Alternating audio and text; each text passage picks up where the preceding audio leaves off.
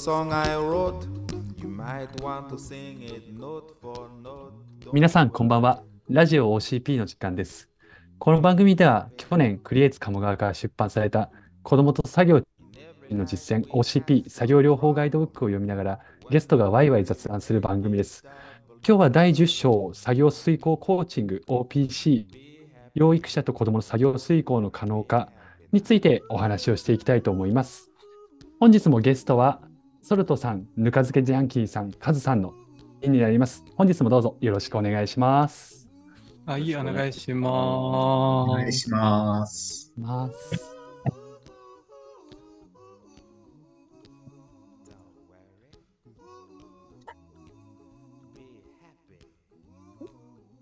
はい。それでは、今日は第10章作業遂行コーチングなんですけども、あの、ここの OPC、ちょっとややこしいですが、これは OPC なんですね。これは OPC です。れは OCP では OPC ございません。はい。OCP じゃなくて OPC。そう。結構ね、これまでの話の中でね、ぬか漬けさんとかが多い気がするけど、ちょこちょこね、OCP のこと OPC って言ったり、間違えてるよねちゃになってる。言ってる、言ってる。言ってるわ。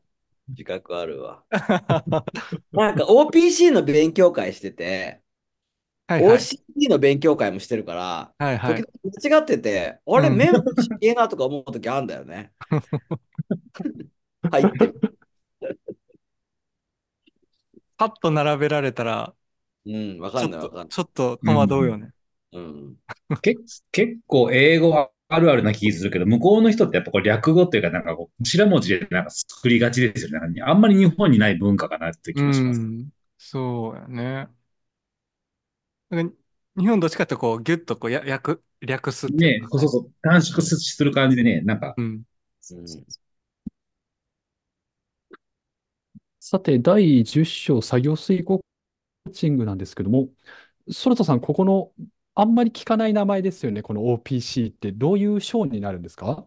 はい、えっと、まあ、8章から続いているその介入、作業中心の実践の具体的な介入方法のうちの、まあ、続きになっております。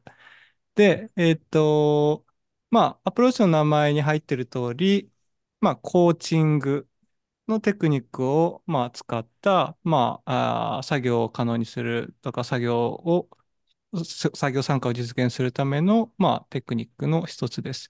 で、あの、あと、サブタイトルに書いているように、養育者と子供の作業遂行の可能化っていうふうにあの書いてると思うんですけども、まあ、あの、どちらかというと、その、養育者、あの保護者とか、あの、ケアギバーとか、まあ、そういう、えーっと、ある種、周囲、周囲というか、その作業の、えー問題を共有する、えー人たちに向けたアプローチっていうのが一つ特徴になってくるかなと思います。ですので、まあ、コーチングっていうところと、その周囲の、周囲の方に対して、えーアプローチをしていく、まあ、いわゆるコンサルテーションアプローチのテクニックというふうな位置づけでしょうか。は、ありがとうございます。なるほど。あの、周囲の子供本人じゃなくて、周囲の人に対するアプローチって言って、アプローチというか、コーチング方法なんですね。そうですね。周囲の方を介在してっていうふうに捉えてますけど、ぬかちゃんさんどうですか？そうですね。あの、結構、子供の場合は、あの、養育者にやってることが多いんですけど、あの、最近は、この本の時にはまだ出てないけど、あの、CVA のサバイバーの人とか、あと、心疾患。成人あ、ね。そうそうそう、成人の。うんうん。あと、心疾患の人たちとか、大人にもかなりやられていて、RCT はもう成人の方が増えてるんですよね。うんでそういう時には本人にやってるっていう感じですね。うん。子供の研究は子供自身がやってるのはまだないと思います。全部親が。そうやね。親か、学校の先生っていうのもあったよね。あと幼稚園とね幼、稚園とね。うん親とかもちょいちょくあるっていうか。うん。なるほど。ぬか、ぬかじゃんさん、あの、そのサバイバーご本人にもやるとなると、例えば、アップと OPC の住み分けというか、すごい大きな違いっていうのは何かあるんですか？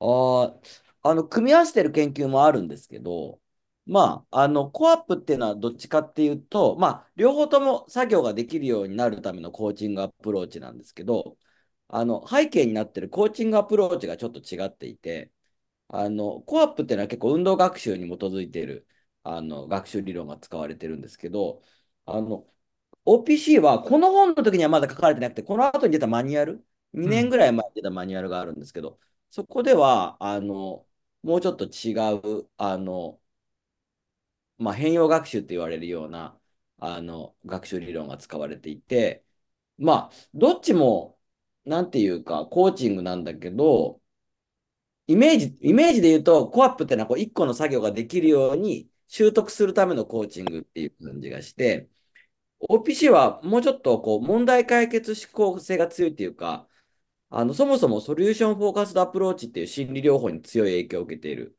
アプローチなので、あの、やってるうちに、あ、解決してたみたいな、問題が問題じゃなくなってたみたいなことが多いかなっていう気がします。なんか、あの、縄跳びができるようになるみたいなものよりは、あ、こういうふうな食事の仕方もあるんだなとか、なんかあの、うんうん、そうですね、 solution focused approach っていうね、話を今出してもらったように、結構あの、発達の地図とも共通するところがあるような気もするんですけどね。ああ、そうね、け発達の地図は出るよね。うん。あの、要は、あの、リフレーミングするとか、動機づけうん面面接をするとか、まあそういうふうな、まあ西洋、西洋というか、まあ海外の具体的なテクニカルなアプローチを上げるとすればそういったものが入ってくるんですけど、なんかこうんこ根本的な、なんていうんですかね、見てる方向みたいなのは結構共通する部分がうんうんうん。多いんじゃないかなって思います。あの、こじれた問題にはすごい相性がいいと思う。うんうん。どっちかというとじゃあこう視点を変えるとか、そんな感じの解決策になってそうそう、ソリューションを探すっていう。うん。ああ、なるほど、なるほど。うん。解決方法はいろいろああるよねっていうような。うん、うん、はい、うん、うんはい、うんはい。うん。でもそれはクライアント固有のものとか、クライアントがその作業遂行する文脈によって異なってくるので、まあ、それをどう一緒に、あまあ、発見していくかっていうような。うんうんうんまあ、厳密には CO-OP もそうだけどね、循環論的なアプローチだから。まあそうでまあすね。、いるんだけど。なので、あの、 CO-OP ではね、あの、 Goal Plan Do Check っていう、あの、いわゆる global strategy っていうフレームを使うけれども、えっと、この O- OCP の本の中で紹介されている OPC の、ちょっとヒップホップみたいな感じ。OPC の、えー紹介されているその構造、フレームっていうのは、えー目標設定、選択肢の探索、行動計画、計画の実行、遂行の確認をして、えーっと、もしその遂行が変化してないのであれば、もう一度2番目のところの選択肢の探索ってところに戻って、えー行動計画、計画の実行、遂行の確認っていうのを循環していって、えーうまく、えー遂行がこう改善したのであれば、繁化、どう、どう繁化させていくかっていうのをまあ考えていくっていうような、まあ、フレーム、構造になっていると。なので、どちらもそういうふうな、ある種問題解決っていうような大きな枠をあの達成するために、フレームを使ってガイドしていこうっていう、そこは共通してるところかな。さっきなんかぬか漬けさんが言った、こう、あの、コアップと一緒にこうね、組み合わせて使うことが多いみたいな話が、なんかでも、は今さ、こう聞いて、概要を聞いて、あ、確かになんか相性良さそうな感じがうんうん。するよなっていうふうに思ったのと、なんかその OPC、OPC のそのなんか進め方っていうのがあの、SDM ってあるじゃないですか、共同意思決定。うんはいはいはい。そこのところの具体的な進め方とかっていうのなんか割と共通点があるんかなってなんか気がした。なんかこう選択肢を提示して、選択を決めて、ほんで振り返ってとかっていうのがなんか、うんで、なんか今思いましたね。ただね、コアップと併用すると効果がわないっていうか、併用しない方がいいらしい。その R あ、そうなの？ああれ、そうなんだ。うん多分、養育者に負荷がかかりすぎちゃうんだと思うんだよね。両方とも問題解決の傾向ありアプローチだから、あの家族にやることが増えちゃって、まあ当たり前っちゃ当たり前なんだけど、RCT の結果はそう一応ね、あの、一本ブラジルの人だ。が洗う人が出してる出してるんですよ。なるほど。ん。結局、だからあれか、その、ぜ全部が全部やろうとしすぎるから、こう、負荷が大きくなりすぎちゃうみたいな感じになっちゃう。うん。あうん。と、個人的には思うかな。まあ、あと、なん。ていうか、あくまで会話なん。だよね、OPC って。うん。ーあ、ね、って書いてましたね。を見るってことが必ずしも前提になかったりするっていうのが大きいなと思うし、あの、このモデルとか理論の焦点っていうのが、やっぱりこうどういう治療関係を結んでいくかってことにすごく理論の幅を割いてるんだよね。うん。ここはやっぱり、あの、他にもね、あの、コグファンとかさ、あの、ポエットとかいろ、いろんなコーチングアプローチあるんだけど、作業中心の。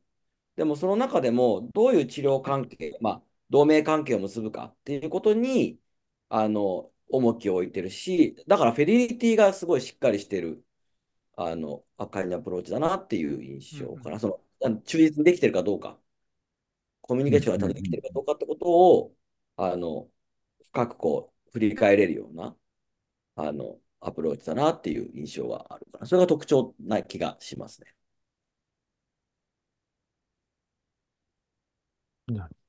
さっきぬかちゃんおっしゃってた、そのこじれた問題にすごい有効だなって感じる点としては、それはなんでなんですか？あ、それはね、まあでもそれは割と solution focused approach とか、 brief therapy とかと同じようなあれになっちゃうんだけど、つまりこう因果関係が明確なものっていうのは分析的なアプローチがいいんですよ。その例えば、ほら、僕、僕ら割と、奥さんとかぼ僕とか割と経験です。同じぐらいかなと思うんだけど、あの、はい。よく実習とか行くと付箋とかで、この問題に線を引いて、この問題がみたいな、こう三角形のピラミッドみたいなの作らされたじゃ、作ら、作らされたから、作ってもらったじゃないですか。来ましたね。ああいうのはい。って、かなり直線的な因果関係の解決には合ってるんですよ。だから、ポリオとか、はい。知的障害のない脳性麻痺の子とかには合ってるんですよね。だから、昔からそういうのができたけど、あの、神経発達症とか、あとは、あの、もうこじれちゃっていろんなことがあって、はい。あの、はい。以前、あの、1年間ずっと OT の部屋に入ってこれないっていう、この分析をするって勉強会出たことがあるんだけど、そういうこじれたケースだと、そのピラミッドみたいな分析すると余計わけが分かんなくなっちゃうんだよね。だから。うん。あの、そういう問題の解き方は向いてないけど、じゃあ、こじれてるけど、これやってみたらうまくいくかもしれないとか、こういう時はなんかうまくいくよねっていう解決策をどんどん探していくので、別にあの、完全な分析ができていなくてもアプローチができるから、うんそういうあの介入の仕方としてはすごくいいし、あの特にあのうん文脈がこじれてる時ですよね、そのか環境っていうか、その置かれてる文脈がこじれてる時にはすごい有効かなっていう気はするかな。そういう時はコアップよりも OPC を選ぶかなっていう気がするかな。ちょっとこう、一歩引いてみるみたいな感じになるんですかね。なんか、だから、そういう時。その、こじれた関係をとかっていう時に、なんか、真っ只中に一個俯瞰的に見てみるみたいな、別の選択肢の選択肢があると思います。多う分、ん。それが、あの、発達の地図の言う階層を上げるみたいな。ああ、そうそうそうだと。ああ、なるほど、なるほど。なんかもう分析するっていうこと自体が、一個そのこじれた状況に飲み込まれてるうん、証そうそうそ。ううんうそれは、それはわかる気がする。うん。だから意外と問題なのは、だから逆に言えば、あの深いところの問題は解決しないっていうか、なんて割と表面的に対処していくっていうのはアプローチになるかなっていう気がするから。だから、あの、この OPC の介入研究、だいたい子供たちは全部読んでんだけど、あの、作業遂行は良くなるんだけど、こう、なんていうの、酸化も改善しないし、認知機能も変わんないし、みたいな感じだったりはするんだよね。まあ、それをどう捉えるかっていう感じだとは思います。ただ、COPM は本当爆上がりやるとするなっていう感じですまあでも、げ現実的ですよね。うんうんうんうんうん。ほんとすぐ10点とかになる。ね、うん、でもそう根本的な問題が解決しないっていうけど、そんなん解決する日が来るんだろそううかっそうそうなのていうのが。僕は割とそう思ってるから。そうう。ん、それはね、思う。うん。だから僕はすごい好きなんだよね、OPC が。それはわかる。めっちゃわかる。すぐ COPM10 点とかになるから、だから逆に作業遂行とはとかと思ってきちゃうよね。うんなんていうあとは、あの、情動的サポートっていうのも、あの、位置づけてるっていうのは、うんまあ、やっぱり、あの、そういう、いわゆるさっきからキーワードとして出てきている、そのこじれた状況みたいなところにも対応できるようには、あの、作られているようにも思いますね。で、あの、現行のマニュアルだと、もうちょっと、あの、階層的な、あの、モデルになってて、この情緒的、この本でいう情緒的サポートっていうところが、まあ一番下地に来ると。あの、まあ現行のマニュアルだと、あの、コネクトっていう概念なんですけど、まあ、あの、傾聴したりとか、共感したりとか、養育者の方とパートナーになったりとかっていうようなところが、やっぱまずは大事だよねっていうふうなうんところが、あの前提、まあ本当に構造の中に落とし込まれているっていうのは、まあそこはまた、あの、コアップと、まあ、比較するのであれば、あの、明確にしているところかもしれませんね。で、結構まあその辺って、ね、あの、これ、この、自分のね、あの、セラピスト側のメンタルも結構ね、あの、なんていうんですか、食らうこともあるじゃないですか。うん。うん。なんかその辺のこの対処の仕方みたいなのも、あの、現行のマニュアルは出てきたりするんですよね。マインドフルリスン。マインドフルネス、瞑想、そのあたりも出てくるんですね。うん。なので、本当に、まあ、実践的にどんどんブラッシュアップされてきてるように思いますね。これ僕、この情緒的サポートとこの情報交換っていうのを読んでて、これあの言語化できてなかったけど、普段の臨床でめっちゃやってるなってやっぱこう思いましたね。うんうんこれはわかるわーっていう感じがして、うん、定型発達とか健康状態の疾病とかっていうのは本当になんか何気なく、うん、してますね、これはね。うんうんすごい、うん、結構。特に僕なんか割とこうちっちゃい子で、あの0歳とか1歳の子とかで、まあね、お母さんと話しながらやることが多かったりとかするから、すごくこれはわかるというか、うん。こういうのちゃんとなんか言語化して構造化できると強いよなっていうのを思いました。そうですね、そうですね。で、あとやっぱりその、それをこう意識的にやるっていうこともとても大事だし、意識的にやってるという自覚をすることもとても大事。うん。ささっきあったみたいに、やっぱり無意識的にずっとその自分の、あの、ある種センス的なところだけでやってると、セラピスト側もある種バーンアウトしちゃうこともあると思うので、まあそこもうまくつく付き合いながら、うん、やっていくっていうようなことは大事な気がしますね。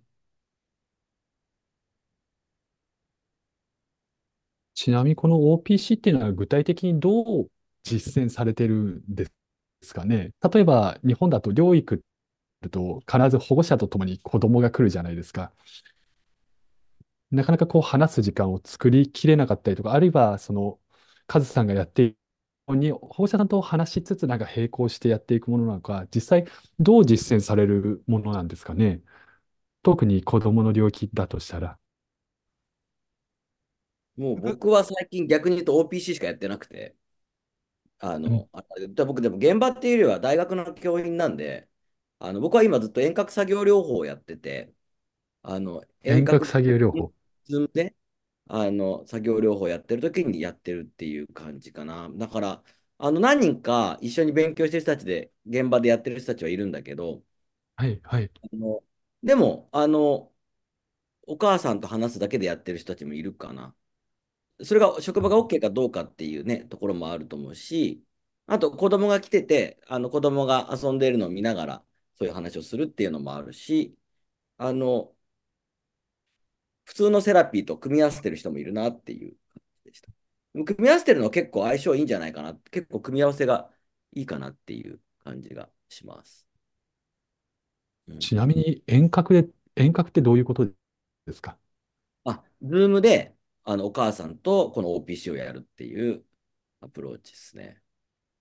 で、目標を決めて、や、やるって感じ。僕はあの COPM でいつもモニタリングするんですけど、はい。はい。すごい、あの、効果あるなと個人的には思ってるんですけどね。すごい。あ、じゃあ実際にそのお子さんと直接会わずして、こうにこうそううアプローチできたりするんですね。うんうん、もうずっとそれです、最近僕は。ほー。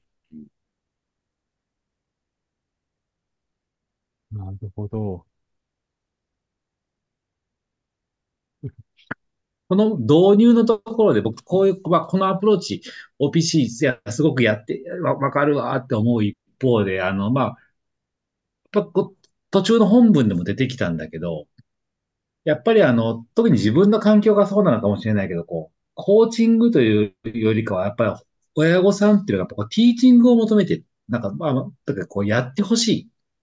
あの、ぜひ、じゃあもう先生のもういいと思うようにやってくださいっていう場面がやっぱ多くって、おいおい。導入の部分のそのなんかこう、どんな風にやっていくんだろうな、そのぬか漬けさんはとか、うんうんそれはやっぱすごく気になるんですよね、いつもこれ読むと。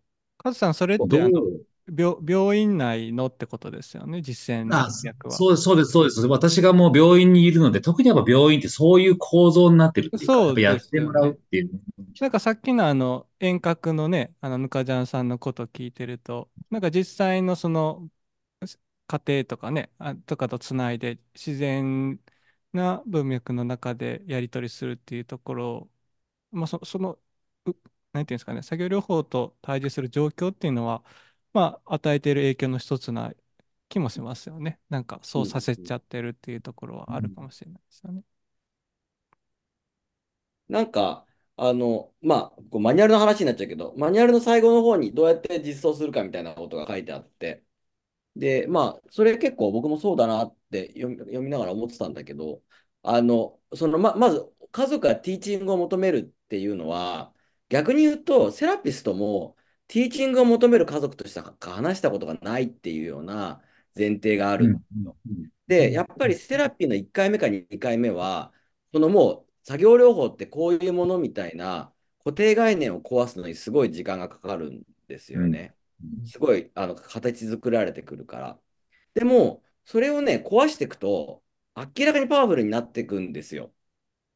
で、そのセラピストの側も、あの、なんていうのかな、そのティーチングじゃなくてコーチングをすることの作業療法の強さみたいなのが分かってくると、あんまり不安じゃなくなってくるっていうか、つまり、そうじゃない作業療法を経験したことがないから怖いだけで、っていうのはあるかな。だから、なんか、あの、とりあえずやってみようっていう、この OPC の考え方じゃないけど、まずそこを経験してみるっていうのは大事かなっていうふうに思うし、まあ僕、時々自分のセラピーのとこあの見せていいよってお母さんがいて、あの、人に見せたりはするけど、なんかそういう、あ、こういうふうな作業療法があり得るんだってことに、まあ作業療法士がまず気づけるっていうのは大事なことかなっていう気はしますけどね。うん、なるほど。それは評価とか、子供を連れてこなきゃいけないとかっていう前提についてもそう。なんか、その、本当に効果のある作業療法を多分したことがないんだと思うんですよね。だほどほどの作業療法をやっていく癖がついてるっていうか、だから、なんかね、数回で COPM1 点から10点になるみたいな、そういう介入が多分まだイメージがつかない人が結局多いんじゃないかなっていう感じなのかなっていう気はしますけどね。まあ、どどうしてって答えになってないかもしれないけど。うん、いや、そうですね、そうです。そのでもなんかね、そういう作業量があるんだっていうのを伝えていく必要はありますよね。なんでまあそういうこちら側の引き出しとかっていう意味でも、まあそういろんなこう自分たちのあのやり方に、やり方をまあ何て言うんですかね、こうやって構造化したりとか概念化したりとか定義づけしたりすることによって、なんかね、あの自分をこう、ある種変えながら、うん。うん、やっていけたらいいですよね。うん。うんでも本当にこう、うんあ、ごめんなさい。どうぞどうぞどうぞ。やっぱ作業療法っていうのがやっぱ実際ね、あの、教会に出してるあの、作業をすると元気になるじゃないけど、本当にまあ、だ誰がするんだっていうと、やっぱりこう、子供とか家族自身になってくるから、そのコーチングっていうのは本来の姿だよなとは思いますよね、なんか。うんううんん。こっちが提供するものじゃねえよなっていうのは本質的にはやっぱ思うところはありますよ。うんなんかこう OPC のその情緒的サポートっていうか、その治療関係の理論の根本のところにこう好奇心を持ったりとか楽観的であるってことが大事だっていうふうにあの言われてて、で、だからあの失敗したらどうしようとかって思うから、このやり方で大丈夫かなって思ったりするんだけど、こんなやり方やってみたらどうなるかなってワクワクしながら、こう家族と OT があの進めていくってことが大事なのか。なんかこうやったらこうなるみたいな、こう約束が欲しくなっちゃうんだけど、うんもっといいソリューションがあるかもしれないっていう、ちょっとオープンマインドな気持ちでやるってことが意外と OPC には大事かなっていう気がしますけどね。なんかそういうことを考えていくと、やっぱりこう、根本的なそのクライアント中心とかね、共同的なパートナーシップとかっていうような、まあ、そうういういろいろこう作業療法の理論的なもので出てるん、基盤となるような考え方っていうのを、まあやっぱりちゃんとインストールしておくっていうことは大事な気がしますね。だしあの、さっきのマインドフルリスニングじゃないけど、うん、そのセラピーがうまくいくかどうかをモニタリングするんじゃなくて、自分が今どういう気持ちになってるかっていうセラピスト自身の気持ちをモニタリングせよってか、まあ、する必要があるんだよね。うん、だからこれで大丈夫かなっていう不安とか、あの職場で自分ってどんな風に見られてるんだろうみたいな不安をこそ、その家族が何を言ってるかよりも、自分がどういうマインド、心の状態にあるかっていうのを見ることが大事なんじゃないかなっていう気がうんしますけど。うん。だから案外大事なのは作業療法自身の問題だと思そうですね。あのセル、セルフアウェアネスってよく出てきますよね。うん。マニュアルの中に。こううん自己認識、自己認識をどうするかっていうところを、そうそうそう。OPC がうまくいくかいかないかじゃなくて、それをすごく不安に思ってる自分をそうそうそうそうそう。見るってことだよね。うん。なんか怪しい話になってきたね。大丈夫？でもそう書いてあるからね。そうそうそう。まあ難しいけどね、まあね。やっぱりね、その日のうん体調も気分もあるし、ううんん。うん。でもそれをやっぱりちょっと俯瞰した目で、自己、セルフアウェアネスしながら、うんまあ今こういう。いう状況であるということ自体を認識する。その上で、クライアント対と対峙するっていうことが、やっぱり、うんやっぱ自覚的になるっていうのがとても大事ですよね。うんうんうんうん。うんそう思そう思いますね。この OCP の本を入り口に OPC をもっと学びたいなって思った時に何かより専門的な本とか方法っていうのはあったりするんですか？えっう。マニュアと、ルがね、あるよね。マニュアルが、どなたかが、あの、なんか、あの、動いてるって動いて。るという噂を聞い聞いたことがあり、あります。あとマニュアル、マニュアルが勉勉強会ある。かんあの翻訳が出るとか出ないとか。あいつぐらいに出るらしいとかあるんですか？聞いた話では、あの、に24年度中には頑張ってるみたいですけど。?24 年度中まあ、。話していいの？大丈夫なの？まあまあいいか。わかんないけど。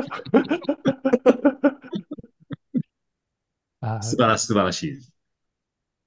ま、楽しみですね。ま、あまマニュアル自体は今英語版があるんでしたっけ？それそうですそうですし市販されてるんでしたっけ？それも。されてますよ。なるほど、なるほど。あとなんかどっかの大学の先生が介入研究やるらしくて、勉強会をしてるらしいから、ああ人が。集まってほしいなって言ってた。それどういうふうにそれは探し出したらそこまでたどり着いたらいいんですか？どうしたらいいんですかね？あの、南関東の大学の人らしいけど。だいぶ絞られてきたね。南関東で、まあ、例えば神奈川とかの神大学奈川とかですね。うん神奈川県立、県立とか、まあ、まあ、これぐらいにしときましょうか。それが、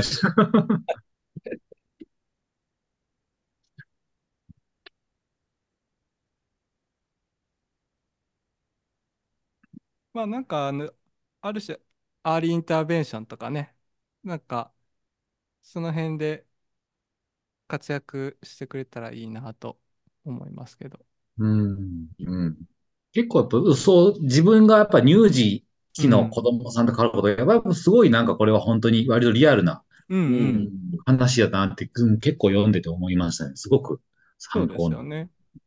結構、あの、情報交換とかね、うんそうなん、そうなん、そうなん、そうなん。そういうのも、ね、あの、やっぱり、あの、これまでのノウハウも医学的な知識も含めてあると思うので、まあ、そういうのをね、提示しながら、最初にあの、ね、あの、共同意思決定の話をなされたの、のもあったと思うんですけど、まあ、かなり、うん、共通しますよね、このあたりもね。共通すると思いますね。本当になんかこう、人生で初めて会う OT が自分とかっていうのも、まあ、時々あったりとかするんで、本当にそういう時に情報提供とかいうか、う交換していくっていうのはすごく大事なところになってくるんで、うん。そうですよね。うんうん。なんか、広がりそうですよね。うん、そんな気がしますね、すごく。興味持つ人多いんじゃないかなっていう気はしますね。うん。あとはなんかね、あの、ぬかじゃんさん言ってたみたいに、組み合わせとかね、そうですね。うんそういんったところでも既存のものと組み合わせたらまたいろんな化学反応も起こるかもしれうないしんね。普段の臨床に組み合わせれると思うよ、これ意外と。うんいや、そう思います、そう思います。結構だから、あの、こっちだったら CI 療法とか、あんなんとかとも多分相性いいんじゃないかなって気はしますよね。うん、そう思う。そう思う、そう思う。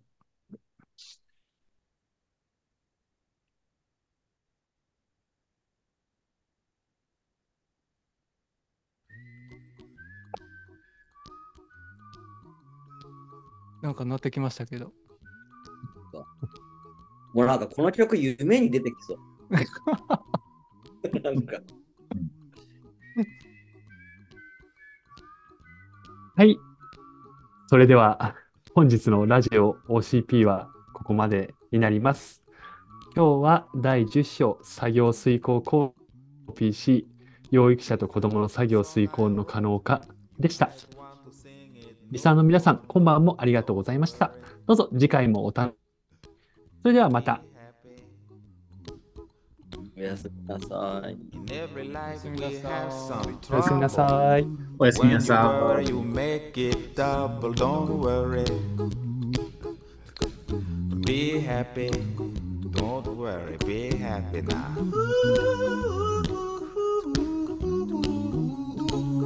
Don't worry. Be happy. Don't worry. Be happy.